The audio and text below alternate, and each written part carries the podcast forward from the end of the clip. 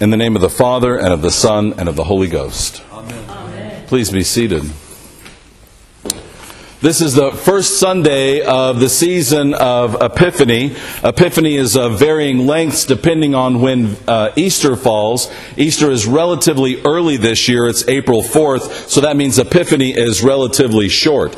So we just have a few weeks then to consider uh, what it means that God has revealed himself to the world, uh, what it means that he's manifested himself, that he's made himself known to us as individuals, to the world, and to his church. That's what what epiphany means. Epiphany means uh, that we suddenly have an understanding or a knowledge that we didn't have before. Hopefully, we all know what that's like to have a sudden epiphany, to realize, to have this new understanding or a new way of looking at something.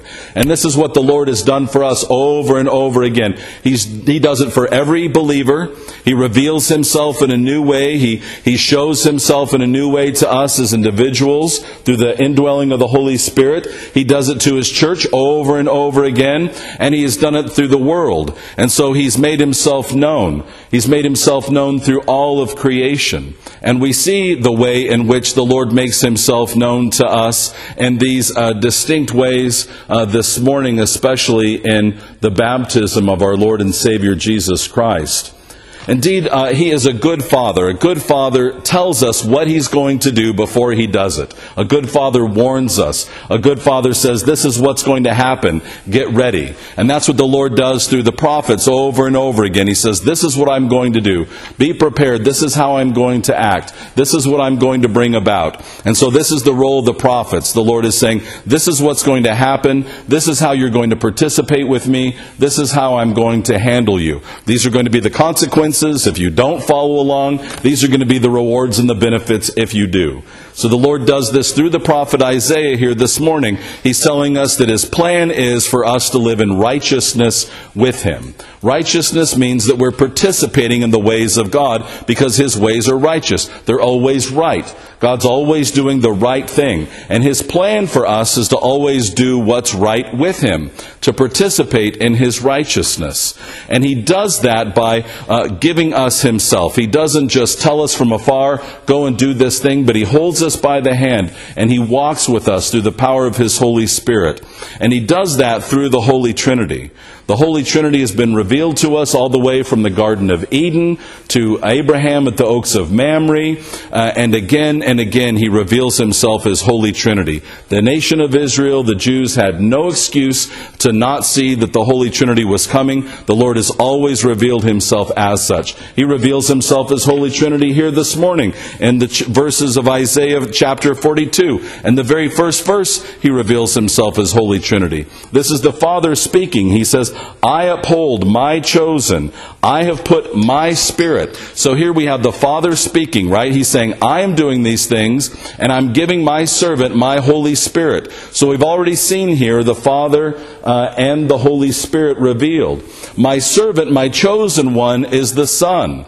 And so, uh, just in verse 1 here, the Father is speaking about putting His Holy Spirit on His Son and revealing Him as His servant and as His chosen one. And He shows us that the Son is to do all these things. He's to make the Lord known to all of creation, right? This isn't something that any normal servant can do. This isn't anything that any normal prophet can do. Look at the things that the servant is going to do. He's going to bring forth justice to the nations. That's to all people, not just to the Jews, but to all the Gentiles. He's going to uh, establish justice in the whole earth so that all the coastlands wait for his law. This is something that only God himself can do. And so the things that this servant is doing is revealing that it's only God himself, uh, that he is the only one that can accomplish these things. And we see the way in which he does it. He doesn't do it as a bold general standing on a horse commanding orders. He doesn't do it through violence. He doesn't do it through aggression. How does he do it? He does it through gentleness and humility. This is how the Lord brings about righteousness in our lives. He does it through sacrificing himself by laying down his own life The prophets are the ones that show us that. Isaiah could have stood in front of the people as a member of the royal family. He was a nephew of the serving king of Judah. And yet he doesn't stand as a nephew of the king. He doesn't stand as one who's going to be uh, bold in proclaiming, but he offers himself as a servant. John the Baptist is the same way. He could have been a priest like his father Zechariah, standing with all the beauty and the ornaments that his office had. But instead he comes in humility, in poverty, along the banks of the River Jordan. And especially our Lord and Savior Jesus Christ, as, as God Himself, could have come in such splendor and majesty, and yet He comes in poverty and humility to the banks of the Jordan to offer Himself. He comes as one uh, whose voice won't even bruise or reed, uh, one who um, will bring forth justice and will not grow faint or be discouraged. So He comes with this uh, steadfast humility that, of course, we see in the person of John the Baptist and in our Lord and Savior as they come together on the banks of the Jordan.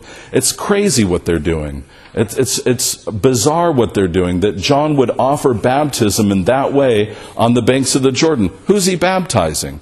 He's baptizing Jews. There was no reason for that. They said, What do we need baptism for? We're sons of Abraham. We've already been cleansed. We've received the Passover. We received the promised land. We're standing in the midst of our promise. And yet, John is saying, There's more for you to do. You have to submit yourselves to God. He has to wash you and uh, have each of you repent of your sins. And that Jesus is going to bring forth the Holy Spirit. So, John the Baptist is setting the table. He's uh, revealing to them, This is what Jesus is going to do, just like the prophets have already done, right? They're always saying, this is what God is going to do, this is how he's going to accomplish it. So John the Baptist is saying, this is what Jesus is going to do. And again, we see the Holy Spirit revealed. Here in the baptism, all three members of the Holy Trinity are here uh, with bright wonder. Do you see them? In chapter 1, in just these first uh, verses, uh, verses 10 and 11.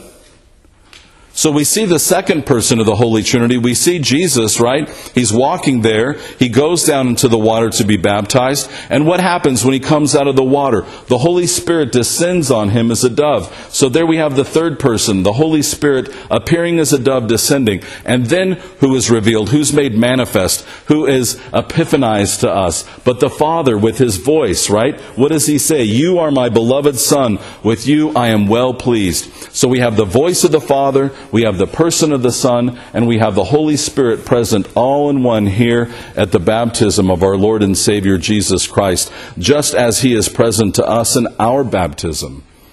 It's not that Jesus needed to be cleansed. He didn't need to be cleansed. He was without sin.